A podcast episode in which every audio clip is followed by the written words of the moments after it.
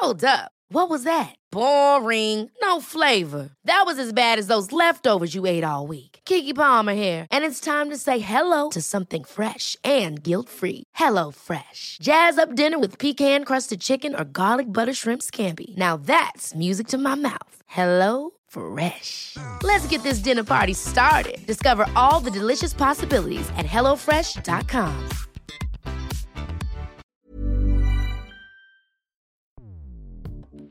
Escuchas. Escuchas.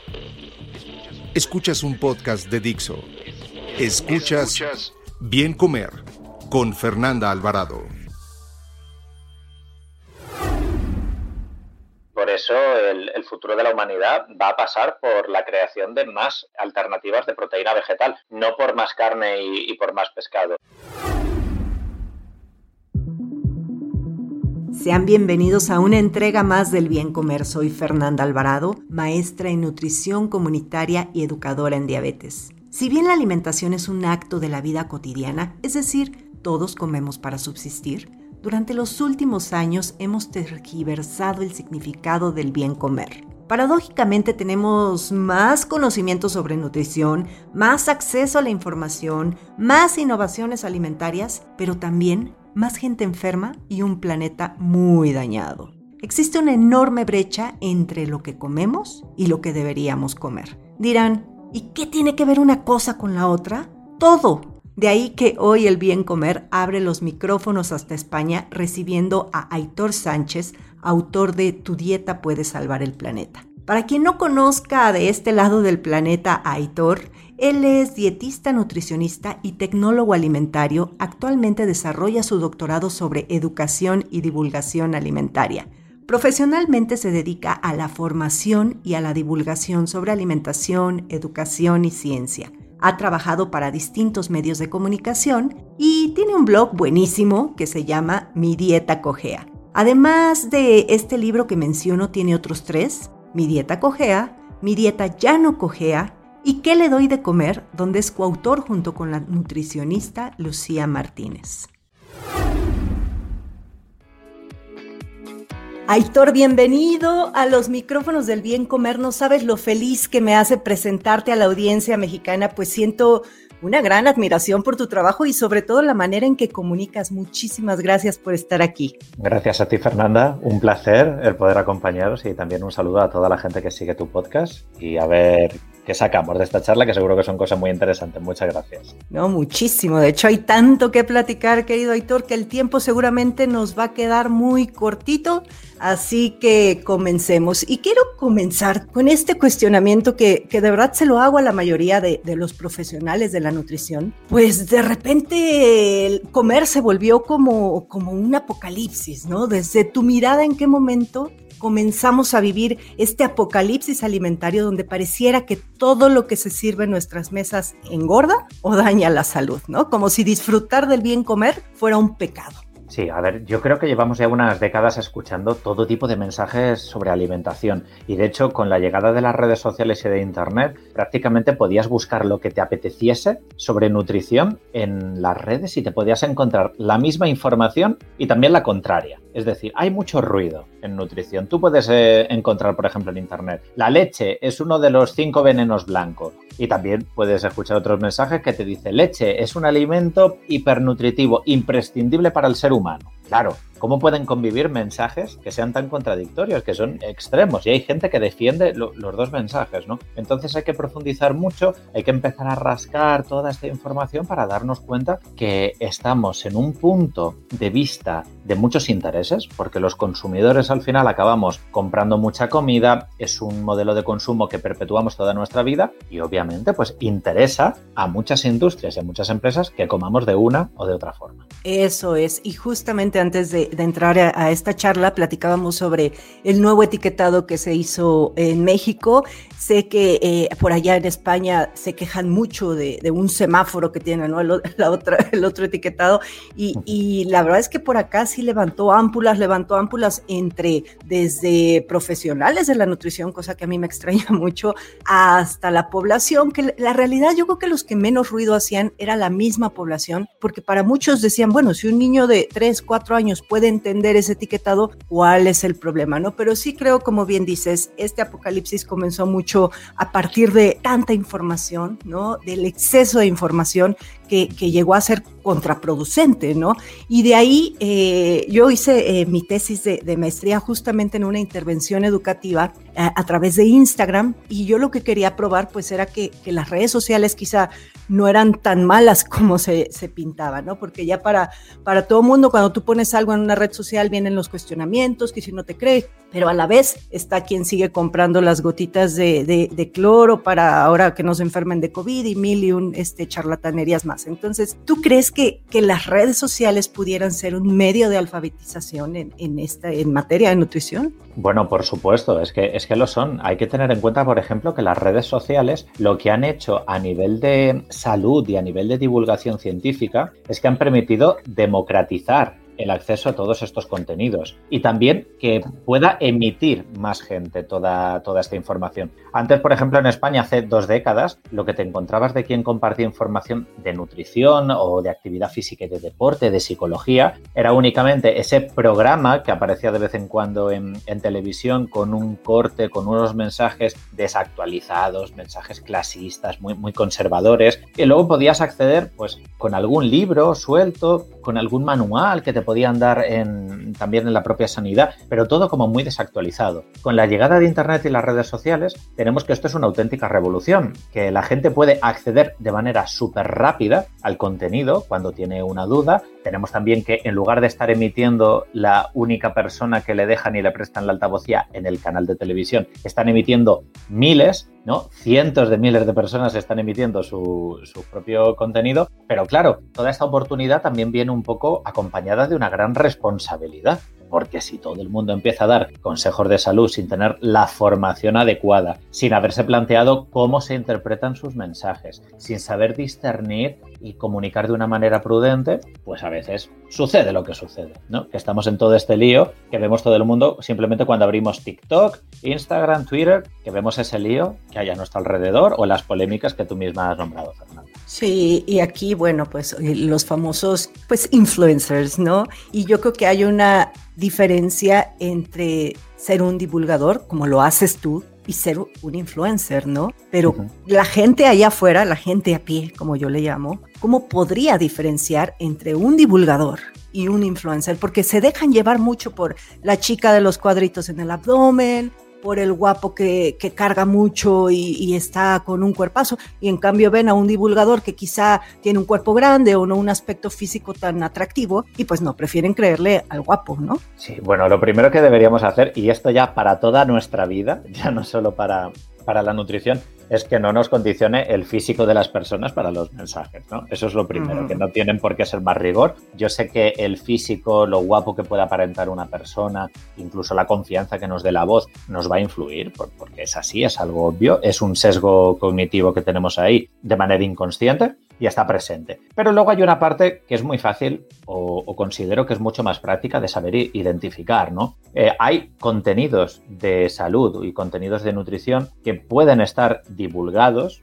de una manera cercana, pero que no sea de un modo influencer. Por ejemplo, cuando yo veo esta gran distinción, que un influencer suele prescribir o compartir un contenido que por lo general suele estar incluido dentro de su rutina o de su vida personal. Es decir, el influencer como tal nos muestra su día a día, nos muestra lo que yo desayuno, lo que a mí me gusta, lo que a mí me ha parecido este producto, por qué a mí me resulta cómodo esta compra, esta receta, el plan que yo hice. Es decir, refieren su mensaje a su propia persona. Y claro, esto puede mostrar pues cierto interés, la gente los sigue por cotillear, por el chismorreo, mientras que un divulgador debe crear un contenido que no necesariamente se restrinja a su propia experiencia. ¿no? que pueda darte también un consejo dietético y no solo el típico de, pues mira, esto es lo que yo hago, eh, si quieres imítame, porque entonces mm. es un, un modelo más aspiracional que divulgativo.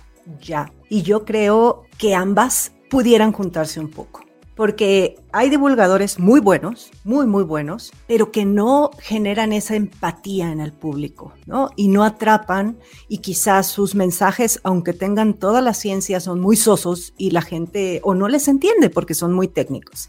En cambio, hay divulgadores que pueden tener la manera de encontrar el punto de generar esa empatía, de, de, presentar materiales didácticos, materiales en redes sociales que la gente diga, claro, va por ahí y puede atrapar, ¿no? Yo creo que sí puede haber divulgadores que tengan cierta influencia en la decisión de las personas, aunque no necesariamente eh, eh, de compra nada más, ¿no? Sino lo que buscamos, eh, en tu caso y en mi caso, que es divulgar el, decir, bueno, comer bien no, no tienes por qué sufrir, comer bien incluye, si bien todos los alimentos, no creas esto, esta charlatanería, desmentir, y si se pudiera hacer, yo creo, una combinación entre ambos, ¿no crees? Sí, hay, hay sin duda un, una situación, un escenario que se puede dar el modelo mixto. De hecho, yo intento hacerlo, pero no porque, por ejemplo, yo en mis redes, mostrando mi vida privada como influencer, yo quiera ganar ni seguidores, ni colaboraciones para mostrar mi día a día con hoteles, con restaurantes, ni nada de eso, sino porque dentro de lo que es mi pretensión comunicativa,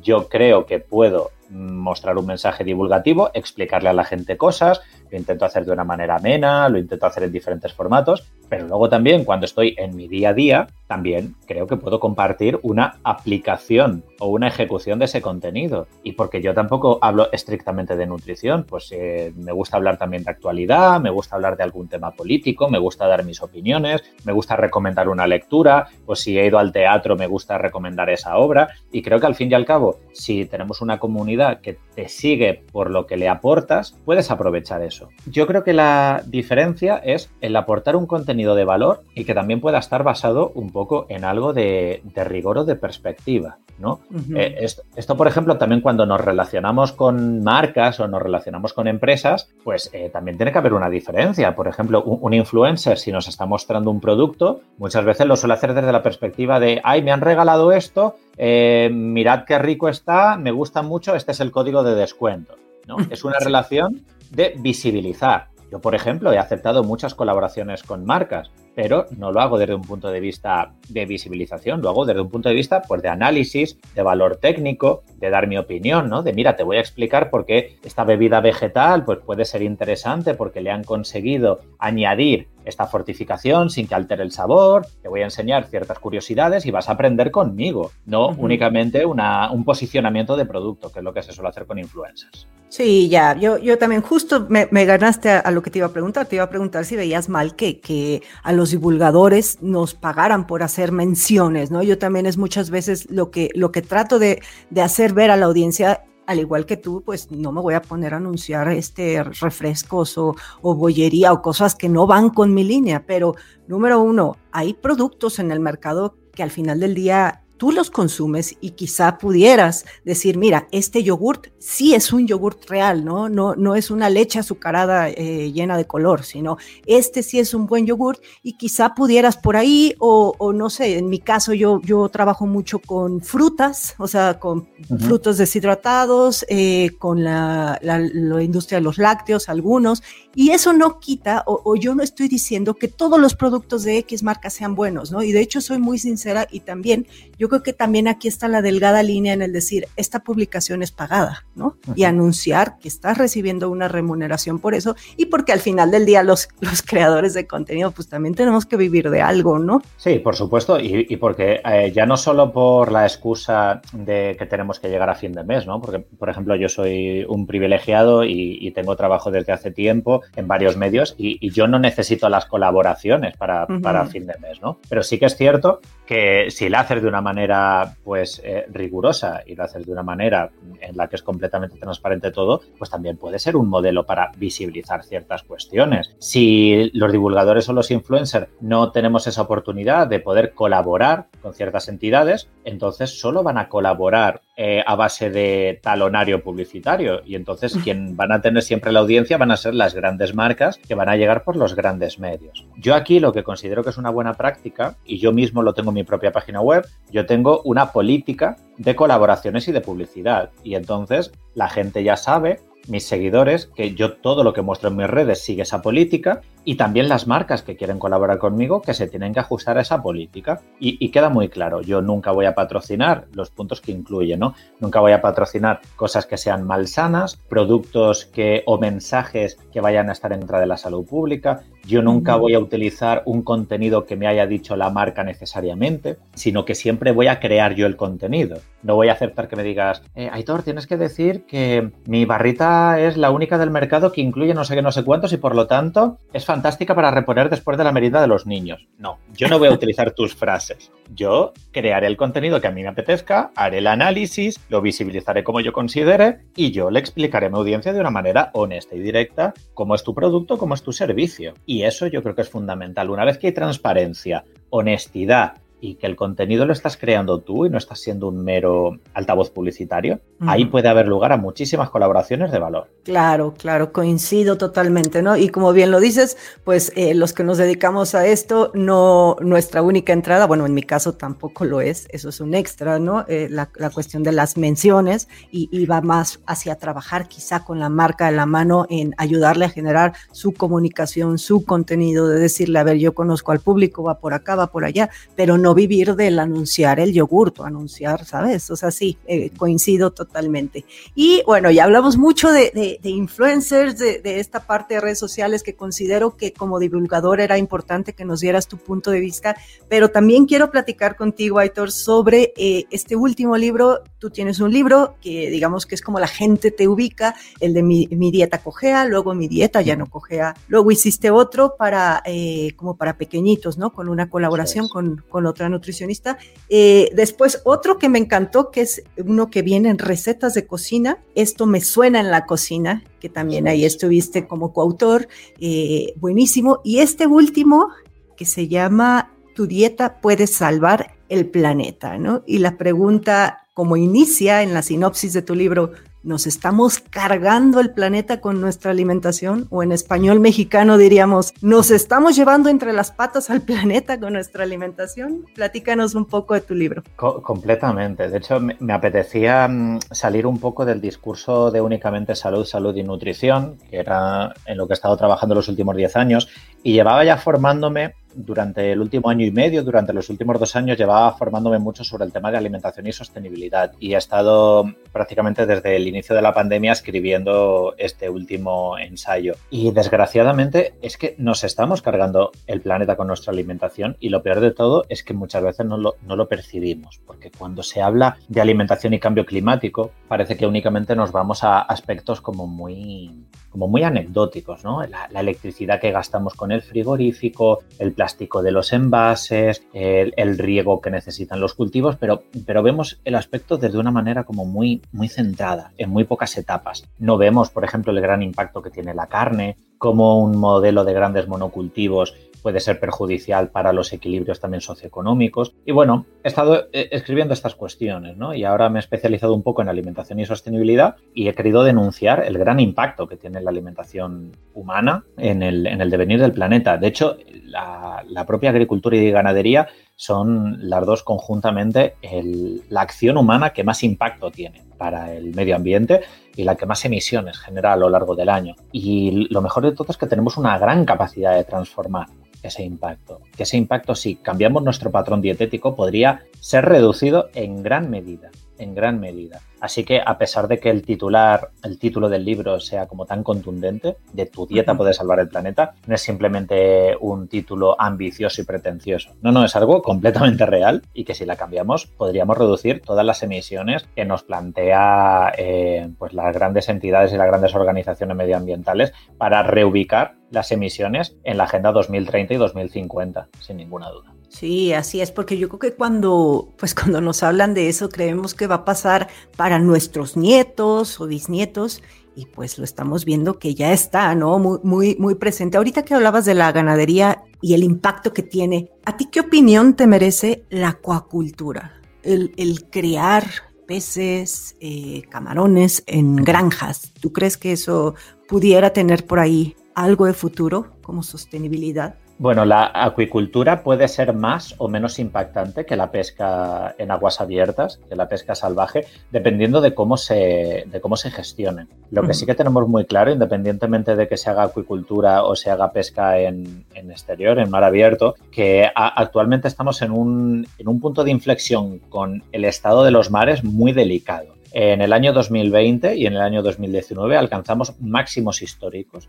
de consumo de pescado en la historia de la humanidad. Nunca hemos consumido tanto pescado como ahora. Y también estamos alcanzando máximos históricos en producción de plástico. Nunca hemos producido tanto plástico como hasta ahora. Y esto está contribuyendo, esta pinza, desde los dos extremos, está presionando muchísimo el ecosistema de los mares. Eh, algunos, algunos de estos equilibrios ya se han roto con algunas especies. Muchas especies están en situación de, sobre, de sobrepesca. La gran mayoría de las especies comerciales lo van a estar de aquí al año 2030. E independientemente de que nos vayamos a un modelo de acuicultura o de pesca salvaje, lo que está claro es que no podemos soportar la demanda actual. De, hecho, en acuicultura se produce una paradoja, Fernanda, y es que en el caso de la acuicultura de los pescados que son carnívoros, ¿no? que se toman a otras especies marinas, se genera un impacto doble. Hay flotas pesqueras que pescan pescados más pequeños o de menos valor para dárselos de comer a los pescados de acuicultura. no que luego tienen más valor económico y que por lo tanto se les saca un mayor rendimiento como, como negocio. Es decir, que genera a veces incluso un doble impacto. Eh, esto pasa igual con la ganadería, que sembramos cultivos que muchas veces se recolectan y se les dan al ganado en forma de pienso, con lo cual se genera una doble, un doble impacto. Pues mucho así va la, alimentación actual, ¿no? De, de la ganadería. Y pues yo creo que entonces en el caso de la acuacultura dependerá la técnica que utilicen, ¿no? por ejemplo, en México más del 70% de, de, los camarones que se venden, pues vienen de granjas y el impacto medioambiental no es tan alto porque los tienen separados, o sea, son, son granjas que están separadas y bueno, quizá pudiera ser una manera, pero yo creo que todo esto se resume a lo que nos están eh, proponiendo eh, en la comisión It Lancet, ¿no? Que presentó esta guía alimentaria eh, llamada la dieta de la salud planetaria y aquí es donde, pues, donde están proponiendo un mayor consumo de alimentos de origen vegetal. Y al decir alimentos de origen vegetal no nos referimos a que coman lechugas, sino hay muchísima diversidad tanto en tu país como en el mío. Hay una enorme diversidad de frutas, de leguminosas, bueno, ya les dicen legumbres, frutas, leguminosas, eh, verduras. ¿Y por qué? Porque actualmente, como dices, además de, lo que nos comentas de, de los productos del mar, bueno, tenemos un consumo excesivo de productos de origen animal, de alcohol, de azúcar, de harinas refinadas y en mi país, teniendo tantas verduras, consumimos menos de la mitad de la ingesta diaria requerida. Entonces, eh, sobre esto, ¿qué acciones podríamos eh, tomar para mantener una dieta saludable y de bajo impacto ambiental? Pues mira, has, has, dado unas pistas muy buenas, Fernanda, pero si tuviésemos que seleccionar cuál sería el cambio dietético que más impacto podría tener, eh, un impacto positivo en el medio ambiente, sin duda sería el origen de la proteína. Me explico. Dentro de, los típicos platos saludables que nos eh, imaginamos siempre, el típico plato de Harvard y, estas cuestiones, ¿no? Sabemos que tenemos que tomar una serie de verduras, pero eso lo tiene que tomar todo el mundo. Es decir, independientemente de cómo sea tu dieta, tú tienes que tomar tus raciones de verduras en las comidas principales, ¿no? Y hay, no hay mucha diferencia a nivel de impacto ambiental. Que tú tomes tomate, que tú tomes berenjena, cebolla, calabacín, pimientos. No hay una gran diferencia entre verduras. ¿no? Lo mismo pasa con los cereales. El impacto del arroz, del, del, trigo, del maíz, de la cebada, del centeno, del sorgo, del mijo, es parecido entre sí. ¿Dónde tenemos la gran diferencia medioambiental? En el origen de la proteína que tú tomas si tú escoges proteína vegetal en lugar de proteína animal en tu plato, estás contribuyendo al medio ambiente de una manera abismal. Y esto se debe a que de media los alimentos proteicos animales, es decir, la carne y el pescado sobre todo, aunque luego también huevos y, lácteos, son unas 10 veces más impactantes que la proteína vegetal que en este caso la referencia de la proteína vegetal son siempre las legumbres, porque tienen tanto cantidad como calidad de proteína. Entonces, la acción con más impacto que podríamos hacer sería reducir la cantidad de carne y de pescado que tomamos en nuestra alimentación y aumentar la de legumbres, por ejemplo, la de frijoles, ¿no? Que podríamos mm. hacer dentro de nuestra dieta diaria. Ya, y eh, la parte de mucha gente cree, tiene la idea, de hecho en México hay un dicho que dice los frijoles, la carne de los pobres, porque pues está mal, está socialmente, socioculturalmente pues crees que no te vas ni a, ni a saciar con proteínas de origen vegetal y tampoco a nutrir, ¿no? Y creo que también habría que, pues, explicar esta parte. Tú, eh, en definitivo, entiendo que ves una alimentación basada en plantas, una alimentación completa, pero la gente no. O sea, ese es el punto. Eso nos pasa igual en España, ¿sabes, Fernanda? Aquí en España, después de nuestra guerra civil, que, obviamente hubo una, parte de posguerra y que había un, consumo de alimentos muy humilde, eh, claro, de, lo poco que se podía permitir la gente era la, legumbre. Y socialmente parece que siempre se ha visto como un alimento de poco valor, como tú misma lo has dicho, ¿no? Esa carne de, los pobres. Pero bueno, es que nutricionalmente es fantástica, a nivel medioambiental y a nivel de cultivos es muy eficiente y por eso el futuro de la humanidad va a pasar por la creación de más alternativas de proteína vegetal, no por más carne y, por más pescado. Entonces también hay que analizar un poco que toda esta idea de que hay que tomar más carne y más pescado en nuestra dieta también viene un poco impuesta por mm, los intereses económicos que ha habido detrás de la industria de la pesca y de la industria ganadera. No, no, las legumbres son un alimento fantástico de un valor nutritivo incalculable. De hecho, la FAO y la Organización Mundial de la Salud la han estado promoviendo. Hace dos años tuvimos el Año Internacional de las Legumbres,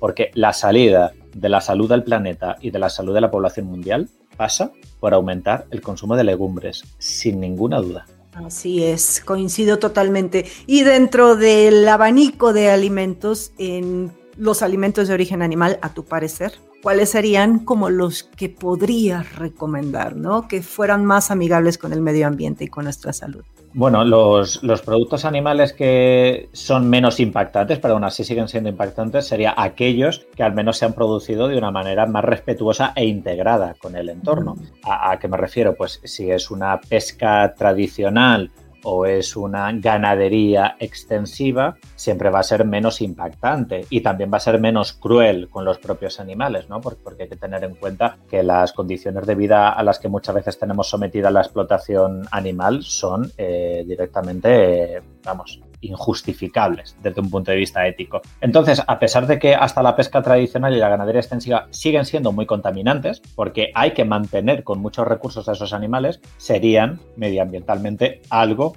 más sostenibles, ¿no? Pero la prioridad sería reducir todo lo posible los alimentos de origen animal y aquí ya que cada persona llegue o alcance el nivel que le resulte cómodo. Por supuesto, la dieta que sería más sostenible sería una dieta 100% vegetal, pero podemos conseguir muy buenos resultados si solo se toman alimentos de origen animal de manera esporádica, ¿no? De vez en cuando y que tengan poco protagonismo en nuestra alimentación. Un dato, un dato.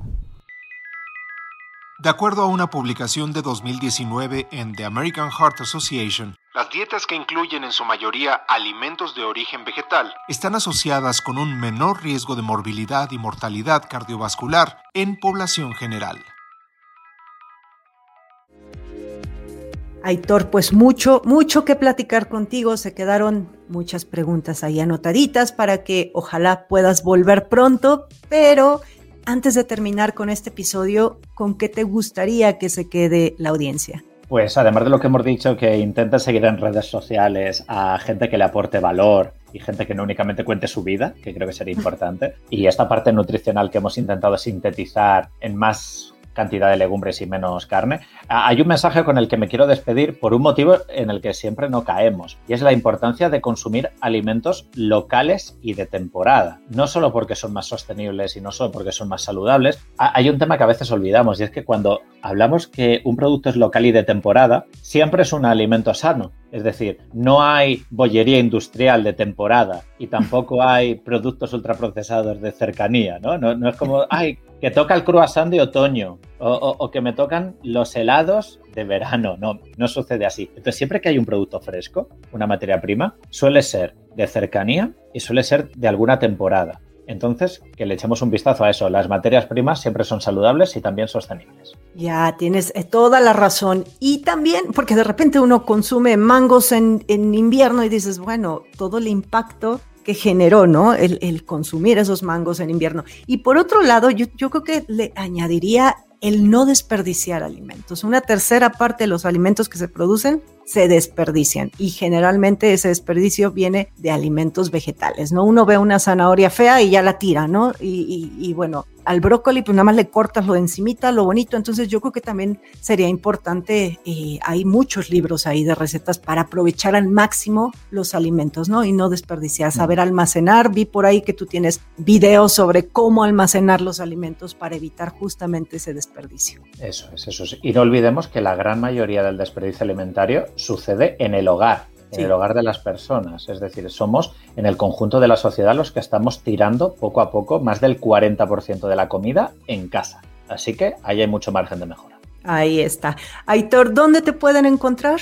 Pues con la cuenta y con el usuario de Mi Dieta Cogea prácticamente en cualquier red social. En Twitter, en Facebook, en YouTube, en Instagram podéis encontrar Mi Dieta Cogea y también si necesitáis o queréis eh, abordar sobre la nutrición desde un punto de vista más profesional sobre cómo hacemos en el centro de nutrición, en la cuenta de Centro de Nutrición Aleris, ahí tenéis también muchas conferencias, muchos webinars gratuitos y mucha información también para poder consultar. Pues te agradezco muchísimo el tiempo y ya saben que a mí pueden encontrarme en Instagram o en YouTube como Bien Comer. Muchísimas gracias, Aitor. Un saludo, Fernanda, un placer.